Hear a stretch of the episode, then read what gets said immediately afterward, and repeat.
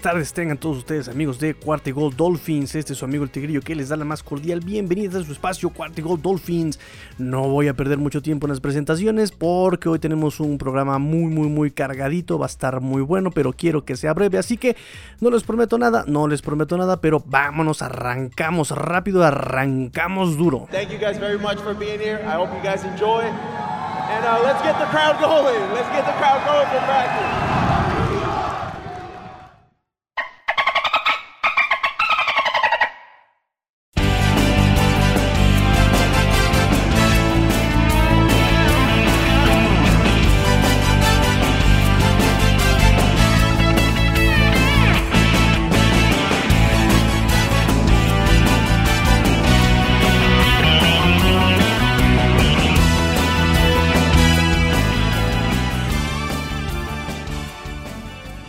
Empezar rápidamente con el resumen de lo que fue la conferencia de prensa de Brian Flores este martes en la mañana antes de comenzar la práctica.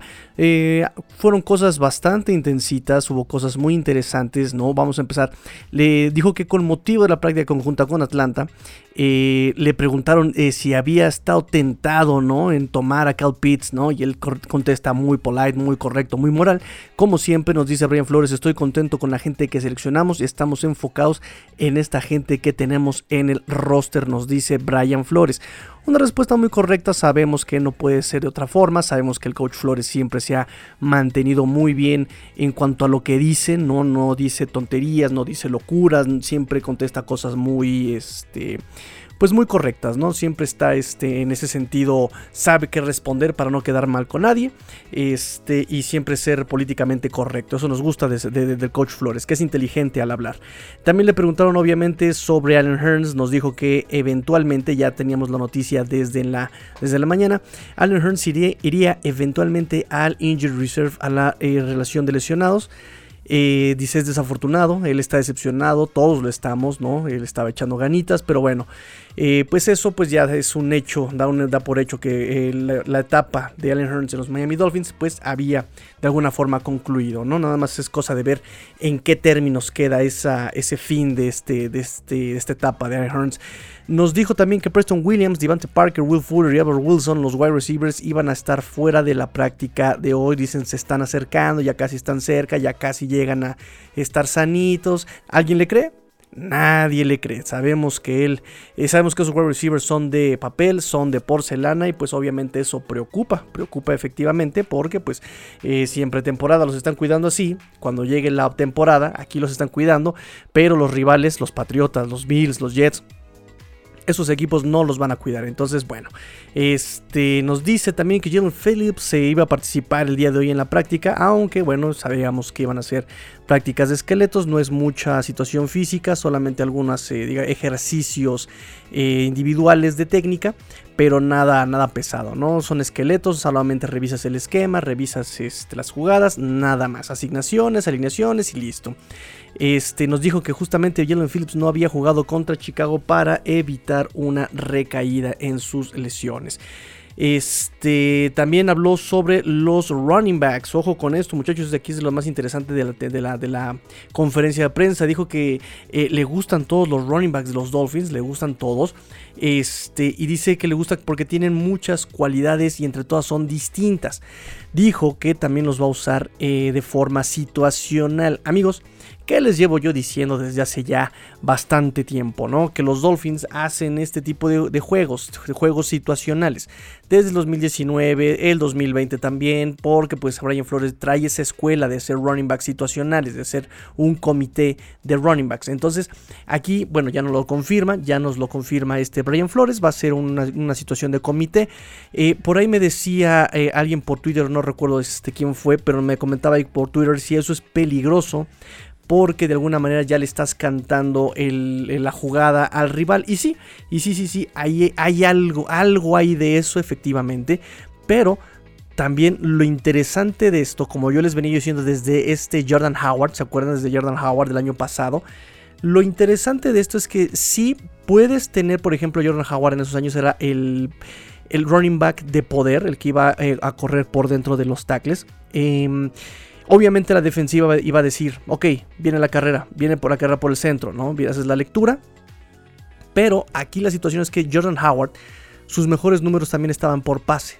Más del 70% de los pases donde lo, le apuntaban a él eran completos. Sabía también cachar pases, lo hacía muy bien. Entonces aquí el plan era ese justamente, que la defensiva se cerrara viendo a Jordan Howard y de repente, oh sorpresa, viene el pase. Oh sorpresa, viene al corredor que menos esperaba que iba a recibir el pase. Y oh sorpresa, lo podía hacer muy bien. ¿Saben? Digo, eso quedó solamente en el papel, no funcionó. Por ahí, o ya saben que hay broncas que con lo de Gale y que fue el corredor, que si tú, que si yo, que si. Eh, eh, eh, ¿Saben? Entonces, este, probablemente esa sea la tirada, ¿no? Sabemos que Miles Gaskin es un corredor de primer down, de tercer down. sabemos que este Malcolm Brown es un corredor de corto yardaje. ¿Saben? Pero qué tal si de repente a este Miles Gaskin lo pones a correr eh, un acarreo por el centro. O qué tal si a Malcolm Brown le mandas el pase. ¿Saben? Entonces sí puede ser predecible, pero si sabes manejar esa, estrategia, puedes generar el factor sorpresa. Bueno, eso es lo que yo, lo que yo este, estaba yo pensando, ¿verdad? Pero bueno, de todas maneras, este Brian Flores nos dice que el eh, va, a utilizar un comité de corredores en este 2021 porque pues todos tienen habilidades y cualidades muy distintas y eso le, le gusta.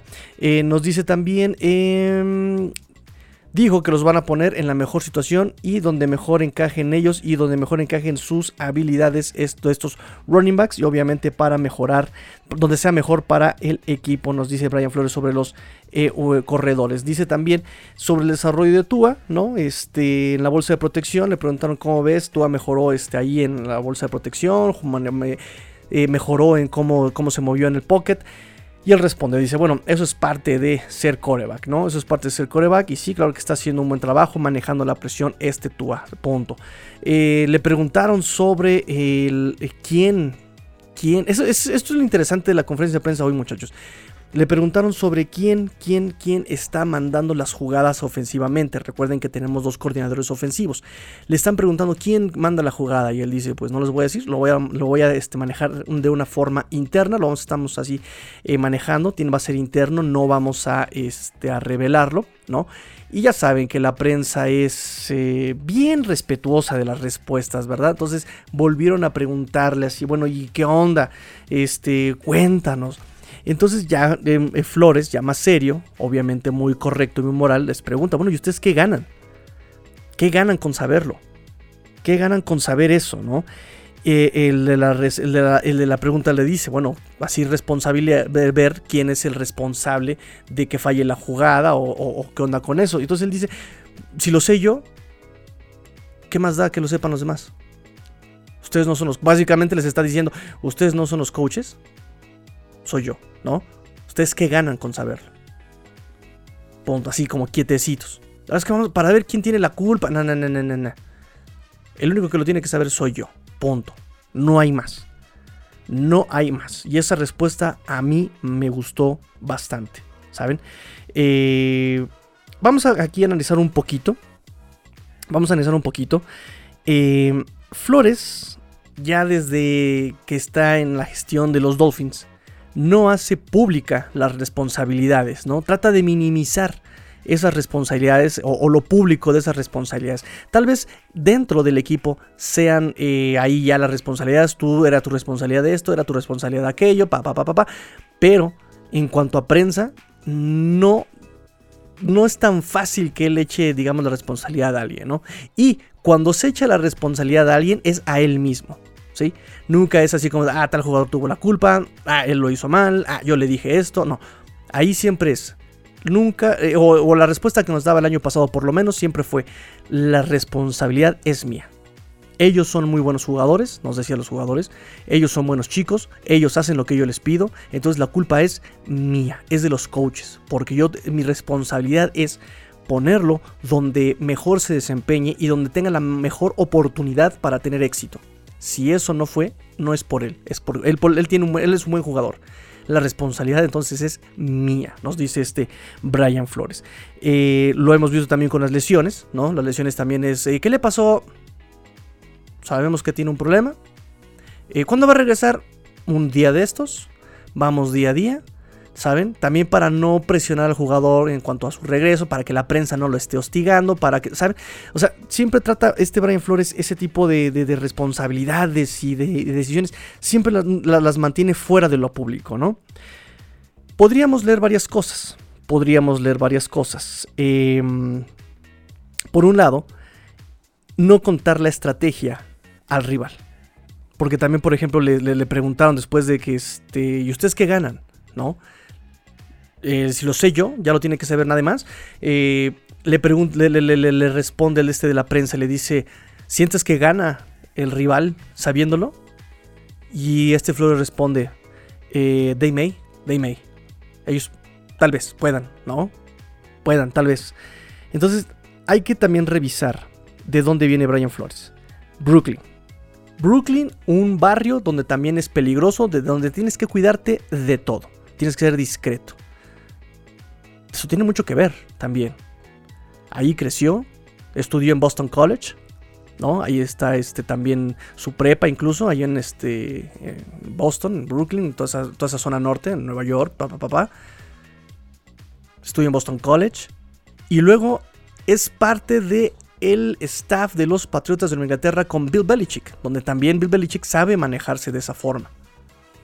Entonces, el hecho de que tenga dos coordinadores ofensivos, también yo creo que es para despistar al rival, ¿no?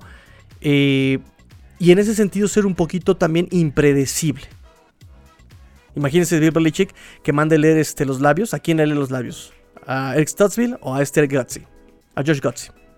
En fin, eh, ser un poco impredecible también creo que por ahí va la situación.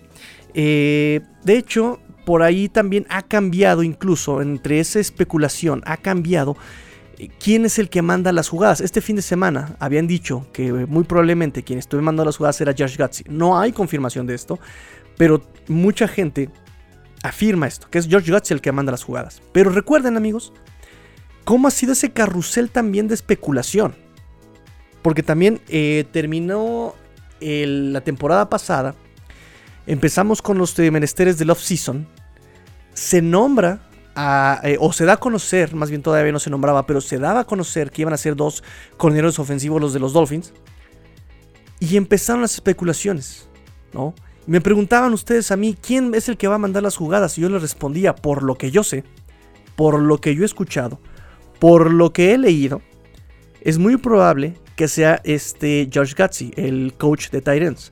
Porque es el que era más cercano a Tua en el 2020, cuando por ejemplo Chengeli no estaba o cuando el coach de corebacks no estaba. Quien se acercaba a Tua era Josh Gutsy. Entonces, por esa cercanía a Tua, porque también él había sido eh, coach de corebacks anteriormente y porque también en Houston desempeñó el papel de coordinador ofensivo, yo dije, es muy probable que él sea el que mande las jugadas. ¿Sí? Después, unos meses después, cambió y se decía que era Eric Stutzville. Eric Statsville decía, eh, se decía que él iba a ser este, el que manda las jugadas porque él ya conoce el juego, conoce una amplitud de ofensiva, él ya había sido eh, head coach interino en Denver, sabe acercarse muy bien a los jugadores, sabe comunicarse con los jugadores, sabe dar a entender lo que quiere. También muchos jugadores en conferencias decían eso, ¿no? De Josh Gutsy. Eh, que digo, perdón, perdón, perdón. Eso decían los jugadores de Eric Statsville, el coach de running backs, que, él, sabía cómo moverse, él sabía cómo hacerse entender, dar, dar a entender lo que él quería lo que buscaba de una ofensiva. Entonces también, también por ahí ganó, ganó también el rumor de que tal vez quien llamara a las jugadas iba a ser Eric Stutzville. ¿Y qué pasa después? Llega un tercer coach, ¿no? Este Charlie Fryer. Y después se dice que él también va a tener gestión en, la, eh, en el desarrollo de de la ofensiva para acercarse a Tua, porque ya conocía a Tua desde que estaba en la prepa, ¿no? En ese eh, Eleven Elite, Elite Eleven, se cómo se llama, el, Eleven Elite. Elite Eleven. Bueno, es, ese campamento de, de, corebacks elite, ¿no? Este mm, sabe desarrollar a estos jóvenes, sabe facilitar los esquemas eh, complejos de la NFL a los jóvenes eh, y sabe, por supuesto, y sobre todo, reconocer las cualidades de un, de un coreback y explotarlas. saber explotar esas cualidades del coreback. Entonces, eh, por todo esto se decía que quien iba a mandar las jugadas o quien iba a interceder en esta situación iba a ser Charlie Fryer. Al final, al final nos enteramos eh, que justamente, y esto por, dicho por Tua, que quien le manda las jugadas a él en el casco es Charlie Fryer. No sabemos, no sabemos si él es el que, el que decide la jugada. De hecho, hoy, en la conferencia, regresando un poquito a la conferencia de eh, Brian Flores, no, él nos decía, ¿no? Eh, Charlie Fryer es quien le manda la jugada a Tua, porque él es quien más convive con él, ¿no? Siendo el coach de posición, dice, yo ya he estado como coach de posición, yo ya he estado como coordinador, y yo sé que quien el que más digamos, eh, contacto tiene con el jugador es el, de posición. Y además no solamente es el que tiene más tiempo en contacto, las situaciones en las que desenvuelve ese contacto. Oye, ¿te acuerdas de tal práctica? Oye, ¿te acuerdas lo que vimos en esa jugada? Oye, ¿te acuerdas de lo que platicamos? Oye, ¿te acuerdas cuando vimos esto? Oye, ¿te acuerdas? O sea, ya está muy familiarizado ese, esa comunicación, es muy familiarizada con el, con el jugador. Por eso es Charlie Fryer, ¿no? Nos dice Brian Flores. O sea, nosotros en el equipo tenemos, en por ejemplo, en el partido, tenemos eh, a, seis personas viendo la jugada. Hay quien lo ve de arriba, hay quien la ve de abajo, hay quien la ve de frente, hay quien la ve por detrás, ¿no? O sea, hay mucha gente que se involucra en, el, en el desarrollo del partido, ¿sí? Entonces, en lugar de tener a seis personas que estén hablándole a Tua en el casco, escogimos a una, la que mejor la que mejor se comunica con él, la que mejor se entiende con él, la que sabe y la que, repito, tiene esta relación día a día, ¿no? Entonces, en lugar de tener tantas voces, ¿no? Eh, Charlie Fry le dice a tú algo así como, ah, el de la muñequera, la muñequera 33, ¿no? Entonces ya tú sabes dónde buscar, sabe qué hacer, ¿no? Oye, ¿te acuerdas lo que vimos en tal jugada? Ah, pues hay que aplicarla así. Oye, ¿te acuerdas cuando platicamos esto? Hay que hacerlo así. ¿Saben? Ya está familiarizado tú con esta, con, este, con esta persona, con este coach, con esta dinámica. Y eso es lo que nos dice este, este Brian Flores con respecto a los eh, coordinadores ofensivos. Básicamente, si yo sé cómo, ah, porque también eso nos dice en la conferencia, si nosotros sabemos cómo manejarlo y nos ha funcionado bien, lo demás realmente me vale un reverendo cacahuate. ¿Sí? No tengo por qué dar explicaciones a nadie. Si eso nos funciona, lo seguiremos haciendo. Si no, ya veremos cómo solucionarlo. Pero eso es una cuestión interna, nada más. Punto. Entonces, eso es muy importante. Es muy importante. Y a raíz de esto, ya para terminar, creo que este. Esta parte de la conferencia de prensa de Brian Flores que se me hizo muy interesante. Travis Winfield ahí estuvo, eh, ya saben que yo, a mí me encanta el trabajo de Travis Winfield, ya saben que yo me baso mucho en el trabajo de Travis Winfield. Y obviamente pues lo sigo en redes sociales. Y por ahí hubo un tweet de este Travis Winfield. Y la charla se desarrolla más o menos porque eh, uno de estos eh, aficionados, estos que también tienen su cuenta en Twitter y reportan y toda esta situación de los Dolphins, eh, hace el comentario, ¿no? Three Yards Per Carry, seguramente todo el mundo lo conoce, este podcast de los Dolphins también. Eh, y, justamente la cuenta eh, comenta, dice, eh, por cierto, ¿quién está ya haciendo las jugadas? prender el partido. o incluso en la transmisión tú puedes, este, puedes decir quién está, quién está llamando las jugadas, ¿no? Si tú atiendes, si tú vas en persona, usas unos binoculares y es todavía más fácil reconocer quién llama las jugadas. Travis Gunfield le responde, le dice, también, ¿a quién le importa, no? ¿A quién, a quién importa saber quién llama las jugadas? Y, le responden, se le llama responsabilidad, ¿no? O sea, aquí, eh, eh, para bien o para mal, eh, nosotros sabrá, saber quién está llamando las jugadas como la semana, como el año pasado, como el año pasado, y darle, ver quién tiene la culpa por ese sistema, ¿no? Supuestamente que no era adecuado para Tua, responde esta persona. Y Travis Winfield le responde, ¿no? pregunta seria. ¿Cómo un fanático puede responsabilizar de responsabilidad al que llame la jugada, los que hacen la jugada, cuando no tienen ni idea del concepto o de la cobertura o, de las reglas de los 11 jugadores. Eh, es, divertido especular, dice, pero eh, te prometo que el juego se convierte muchísimo más disfrutable cuando te rindes al hecho de que realmente no sabes nada. Así le responde. Entonces, mucha gente lo, ya lo quería como crucificar a este pobre Travis. Pero yo me sentí identificado con él. Me he identificado con esa pregunta porque incluso cuando uno se la pasa leyendo y uno se la pasa, o sea, yo he jugado también, he coachado también, a un nivel muchísimo más básico, un, un nivel muchísimo más lento, si ustedes quieren, aquí en México. También lo he hecho. Y uno puede decir, oye, eso está mal, oye, esto está bien, oye, yo ya leí, puedo haber leído millones de libros, pude haber practicado, pude haber tomado clínicas. Hay unas clínicas que la UNEFA da maravillosas. Y ahí estoy clavado. Vengo en el metro escuchando las clínicas porque ahorita con la pandemia las transmiten por, por Facebook. Pero al final de cuentas, amigos, ellos son los que toman las decisiones, no nosotros. Ellos son los que toman las decisiones y de nada habrá servido todo mi conocimiento. Yo no se puede enojar, yo no puede criticar, yo no puede debatir, yo no puede... Pero efectivamente uno nunca va a tomar la decisión. Entonces, y, además el, NFL es un juego en el que todo puede pasar. En pro del espectáculo, ¿no? Incluso por ahí dicen que todo ya tiene un guion. Entonces, de nada sirve haber tenido tanto conocimiento y tanto, y saber los esquemas de pe a pa, y, y saber las coberturas, y saber las estrategias, y saber los pros, los contras. Al final, uno nunca sabe nada. Por el contrario, pueden pasar cosas que sorprendan, ¿no? Lo hemos visto en partidos. Es que tiene que meter la carrera. Y mete, y, mete pase y sorprende. Viceversa. Es que lo más obvio era el pase. Y el, y el coach manda el pase. Y funciona. Al final, uno no sabe nada. Al final todo puede pasar.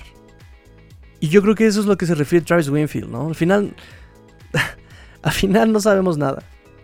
Uno podrá tener la respuesta. Pero ya en la práctica a veces la respuesta ni siquiera era la respuesta, ¿no? Funcionó algo que era completamente distinto. Nunca lo vamos a saber. Es como el caso de Peyton Manning, no, que Jimmy Johnson y que Peyton Manning y que podría haber estado aquí. Pero si hubiera estado aquí, tal vez no hubiera brillado como brilló. Tal vez se hubiera lesionado en la primera semana. Tal vez, no sé. Y tal vez en Colts hubiera brillado otro coreback. Tal vez hoy, eh, no sé, al, que metieron al Salón de la Fama hubiera sido Fulanito Pérez y no Peyton Manning. Tal vez Peyton Manning se hubiera lesionado el hombro y lo hubiéramos odiado a Jimmy Johnson por haber drafteado a un manco y bla, bla, bla, bla, bla. Las cosas pasan solamente de una forma, amigos. Es un juego, hay que disfrutarlo, hay que platicar, hay que debatir cómo hubiéramos hecho para mejorar todo lo cual la situación, pero al final no sabemos nada. Y bueno, después de este pequeño brevario filosófico existencial, este, me quedo con la pregunta de Brian Flores. ¿Y ustedes qué es lo que ganan con esto? se los puso en su lugar. Eso es mi coach Flores. Eso es mi coach Flores. Muy bien. Respeto, respeto. Desea respetar a mi coach Flores. Para terminar la conferencia, Vince Beagle em, tuvo una bota. ¿No? Estuvo caminando una bota.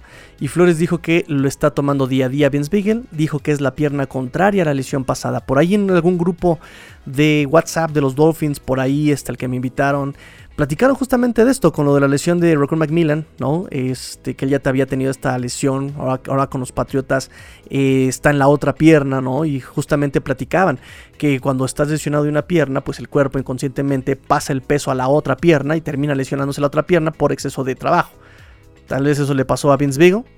Pues nos dice Brian Flores que está día a día Vince Beagle. Y por último, espera que Durval Quiroz Neto juegue el sábado. Y así termina la conferencia de prensa de Brian Flores, que repito, fue muy interesante ver el proceso un poco de los coordinadores ofensivos, ver un poco el por qué Charlie Fry es el que le manda las jugadas a Tua, este, esta situación con el Travis Winfield. Eh, todo eso me pareció muy, muy, muy interesante de la conferencia de Brian Flores.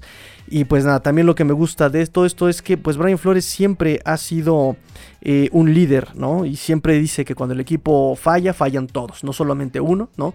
No, no, es decir que alguien tenga la culpa, creo que todos tienen la responsabilidad de jugar bien y de hacer su mejor trabajo y eh, cuando el equipo falla es que fallaron los coaches también, ¿no? Que eso también es algo bien padre, ¿no? De repente uno escucha a Bruce Arians o a Doug Peterson echando la culpa a sus jugadores y ves a Brian Flores al contrario, ¿no? Donde Brian Flores dice, no, la culpa es mía porque y de los coaches, porque yo tengo la responsabilidad de ponerlo en el lugar correcto, ¿no? Entonces todo eso a mí me gusta, es muy, muy, muy correcto este Brian Flores. Y pues nada, vamos a lo siguiente del programa.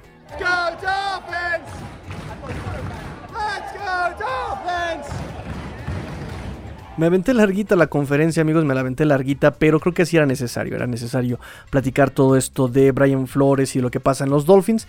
Este, reporte rápido de la práctica de hoy. Va a ser muy rápido, muy sencillo, porque hoy fueron puros esqueletos. Realmente no hay mucho que reportar, porque además son puras estrategias. Y por estrategias no nos permiten, pues obviamente, andar divulgando las estrategias. Digo, no creo que alguien nos escuche aquí en español, ¿verdad? Pero, pero no quiero que me vayan a pasar lo que con Travis Winfield y que me, multen o que me saquen de, de, circulación. Rápidamente, las ausencias. Como bien dijo Brian Flores, Preston Williams, Devante Parker, Will Fuller y Albert Wilson no practicaron el día de hoy, no estuvieron ahí los esqueletos. Eh, quienes sí faltaron fue Javers Davis, Ethan Carter, obviamente Vince Beagle, eh, Isaiah Ford, Isaiah Ford y este Jesse Davis. Jesse Davis falta, todo el mundo pensábamos que era por lesión, pero al final nos dicen que eh, fue por el nacimiento de su bebito. Felicidades, felicidades. Y creo que se hizo un meme colectivo. un meme colectivo. El hecho de que pidiera eh, permiso de paternidad unos seis meses. Que se vaya a disfrutar de su paternidad. Mucho, o sea, mucho, eh, me, gustó, ¿no? La afición siempre fue muy, muy respetuosa con su paternidad y muchas felicidades. pero, pero vete a disfrutar de tu paternidad. Es padre una sola vez. muy bien, amigos, muy bien.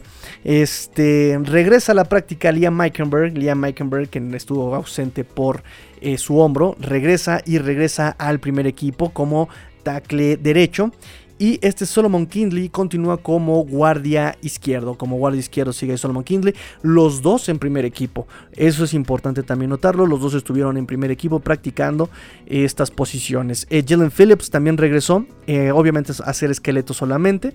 No hubo, eh, digamos, mucho, mucho, mucha carga de trabajo para él. Y estuvo haciendo también reels de uno contra uno, ¿no? De posición con Landon Roberts, que también él está en la PUP list, en la Physically Unable to Perform List. Entonces, este, bien, bien por Jalen Phillips que regresa y regresa al primer equipo a hacer los ejercicios de esqueletos. Este, también regresa de alguna forma limitada Brandon Jones, Hunter Long y Noek Binogany. Los tres están, estuvieron limitados en la práctica de hoy, ahí tratando como un tema de rehabilitación. Entonces, estar al pendiente con esas lesiones, amigos.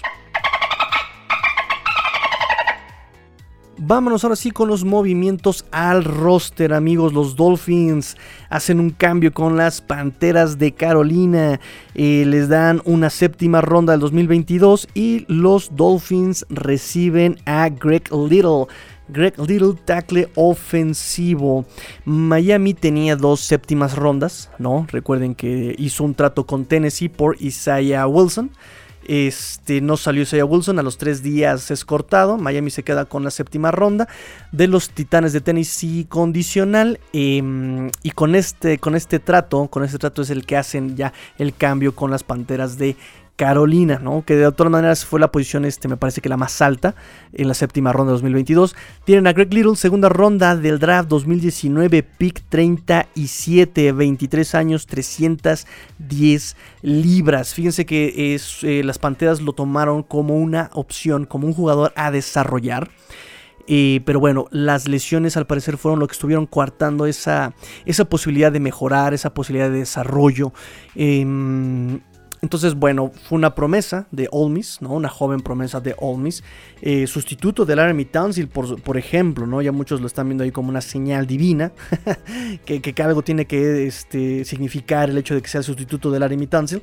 14 juegos, 6 titularidades en dos temporadas con las Panteras de Carolina. En el 2019 sufre una conmoción y también tuvo una lesión de tobillo que lo pone en Injury Reserve. No termina la temporada y en el 2020 pasa lo mismo con, eh, solo que esta vez con una lesión de tobillo. Lo hace terminar en diciembre en la lesión, relación de lesionados.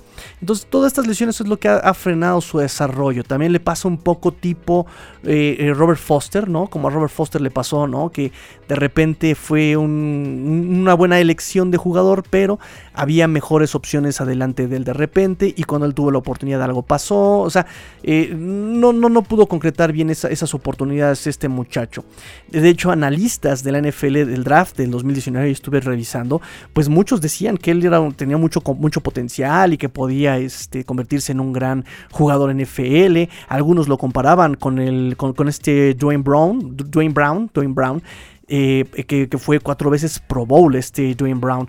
Entonces, em, talento parece que sí lo tiene, solamente que la historia de las lesiones es otro tema. Muchos se preocupan, el hospital eh, Dolphins, ¿no? Y recuerden amigos que los Dolphins nos tienen acostumbrados a este tipo de tratos.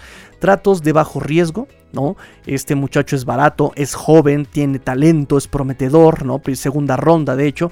Eh, tiene mucho que ganar en estos tipos de tratos y realmente poco que perder. ¿Qué se va a perder ahorita? Una séptima ronda que ni siquiera era nuestra, era de Tennessee que nos dieron nada más para quedarnos con Isaiah Wilson, que al final terminamos cortando los tres días, ¿saben?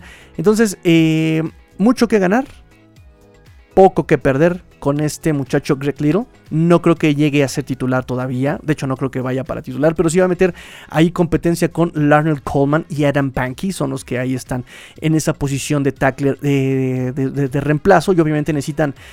Si, si, los Dolphins tienen ahí confianza en los titulares de la línea ofensiva, sabemos que por lo menos los suplentes son terribles. Entonces eh, viene la competencia a hacer eh, el backup, a hacer el reemplazo, a hacer banca de, esto, de estas posiciones para darle profundidad a la posición, por supuesto.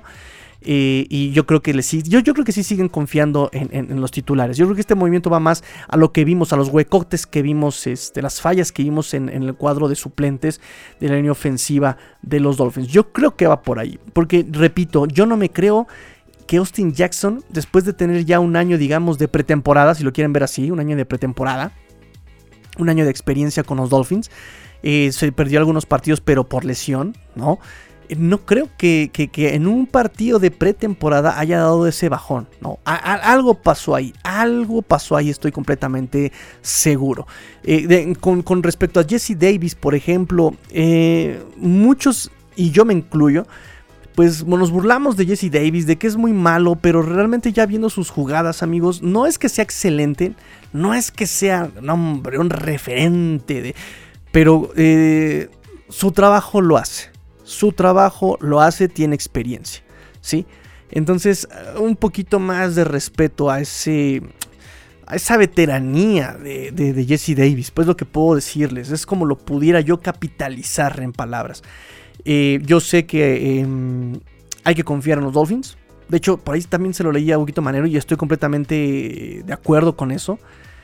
Em, estos Dolphins han también sabido desarrollar a jugadores. ¿Que ha costado un poquito de tiempo? Sí. Michael Dieter es, el primero. Después de tres años va a ser el centro titular. ¿Qué ha pasado con Nick Nira? Ya entra su tercer año y no es un cornerback malo. Y miren qué juego de, pretemporada dio ¿eh? en el 2019. ¿Quién se acuerda del partido de pretemporada de 2019 de Nick Nira? Yo me acuerdo, fue terrible su juego, terrible, terrible juego. Me, sorprendió mucho verlo que lo hayan este, eh, puesto en el, escuadrón de prácticas. Me, impactó todavía más ver que lo habían puesto en el roster activo. Pero me impacta todavía más verlo hoy día ya desarrollándose todavía, ¿no? Porque esos chavos que, se siguen desarrollando.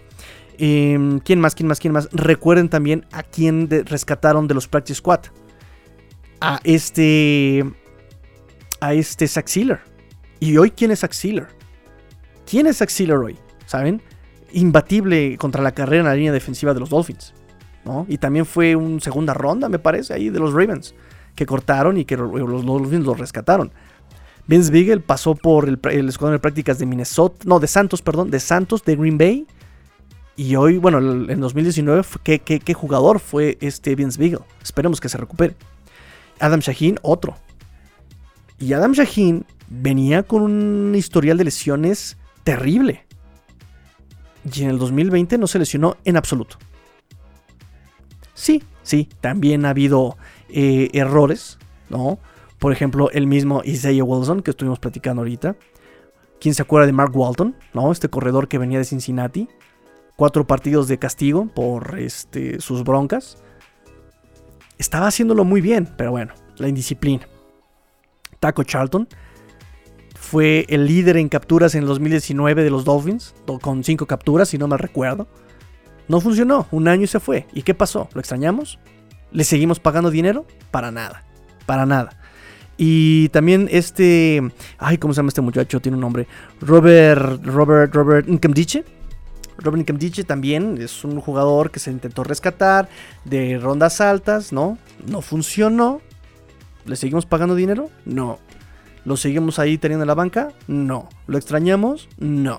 Entonces, vean lo que hemos ganado y vean lo que hemos perdido. Entonces, tranquilos, calma, vamos a camano, vamos a respirar y vamos a disfrutar del paseo del recorrido. Esperemos que ahí eche, se desarrolle este Greg Little.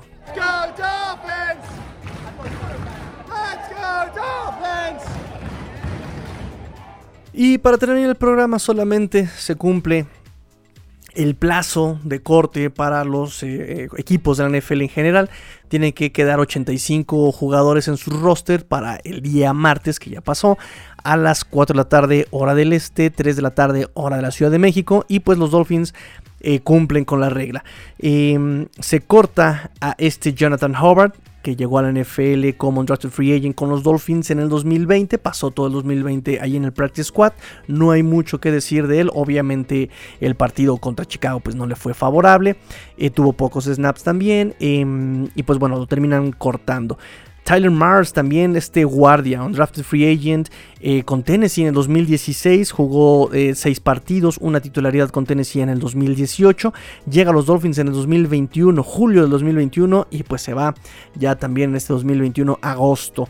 Eh, Timon Paris, también tackle, llegó a la NFL también como un drafted free agent con Washington en el 2018, tuvo ahí con Washington cuatro juegos del 2018 al 2019, llega a los Dolphins en mayo del 2021 y pues ya también lo despedimos. Eh, Jalen Askew, también cornerback, on drafted free agent este 2021, llega a los Dolphins en mayo. Eh, y él se va con una asignación de lesión, ¿no? Se va con una asignación de lesión. Este, muy probablemente se llegue a un acuerdo de, por lesión también en su cuando lo vayan a cortar, ¿no? De alguna manera. son, son, son los detalles de sus contratos, ¿no? Que para sus agentes, pues representan bastante para saber cómo negociar en sus siguientes equipos. Y eh, pues bueno, también Jalen Askew se va de los Miami Dolphins. Y terminamos con Jerome Johnson, defensive tackle, que llegó a eh, los Dolphins eh, como agente libre no drafteado en el 2020. También pasó todo el año pasado en el practice squad de los Dolphins. Y se vaya también en este 2021. Y obviamente también, como ya sabíamos, Allen Hearns. Allen Hearns se va a la relación de lesionados y como les dije yo ayer pueden pasar varias cosas. Pueden llegar también a un acuerdo por lesión con su, con su eh, representante. Pueden cortarlo hoy y recontratarlo cuando esté sano o alguien más lo puede recontratar cuando esté sano. Eh, pero si le ponen la etiqueta digamos de injury reserve así ya sin el acuerdo por lesión, si no lo cortan por el acuerdo de lesión, entonces va a quedarse en los Dolphins hasta, eh, bueno, o sea, no va a poder jugar hasta 2021, punto no va a poder jugar en 2021. Este, por eso se espera ya que, sea, digamos, soltado, ¿no? Porque en ese sentido, Injury Reserve sigue siendo parte de los Dolphins hasta que haya, digamos, también un, acuerdo por lesión con su representante y que lo suelten con esta asignación de lesión. Entonces, bueno, listo. Este Allen Hearns, pues al Injury Reserve por esta cirugía de muñeca.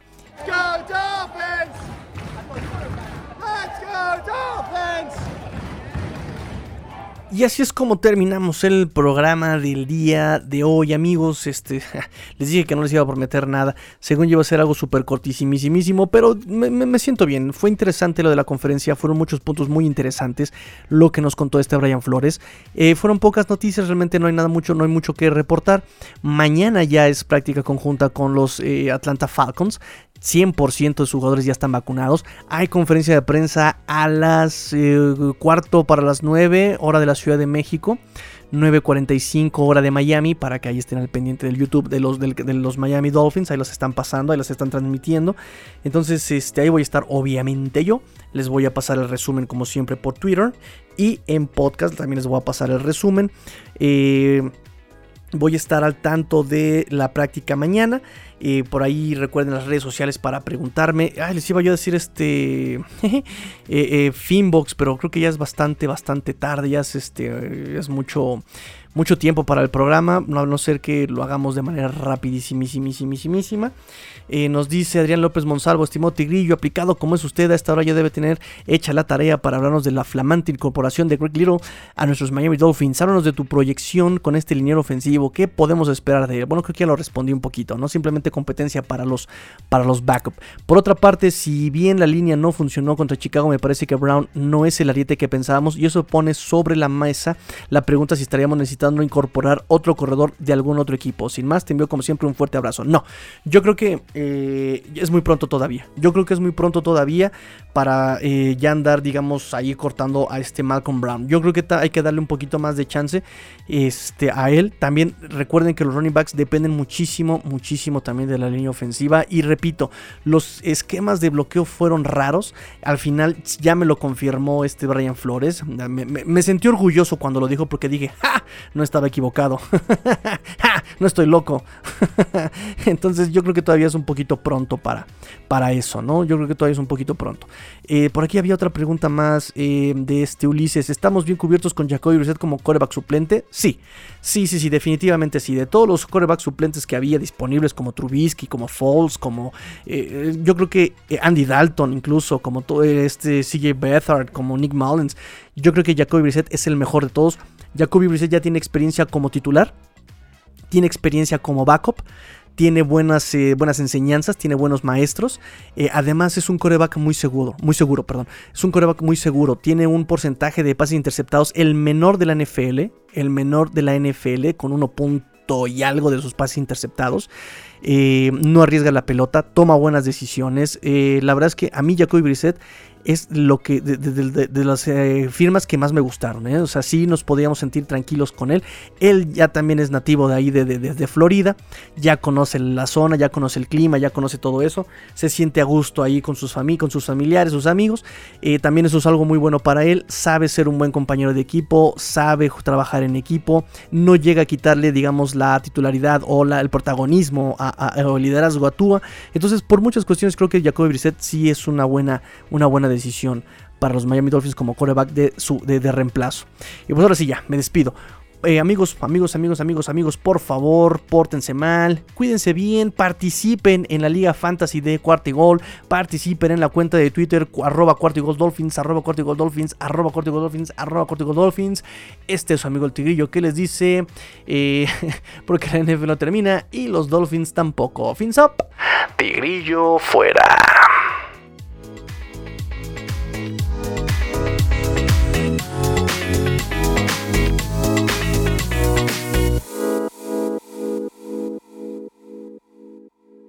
Shout out to the fans. Shout out to the fans. Hey man, it's been a long year. You know, can't wait to see the fans. You know, fill up the stadium right there.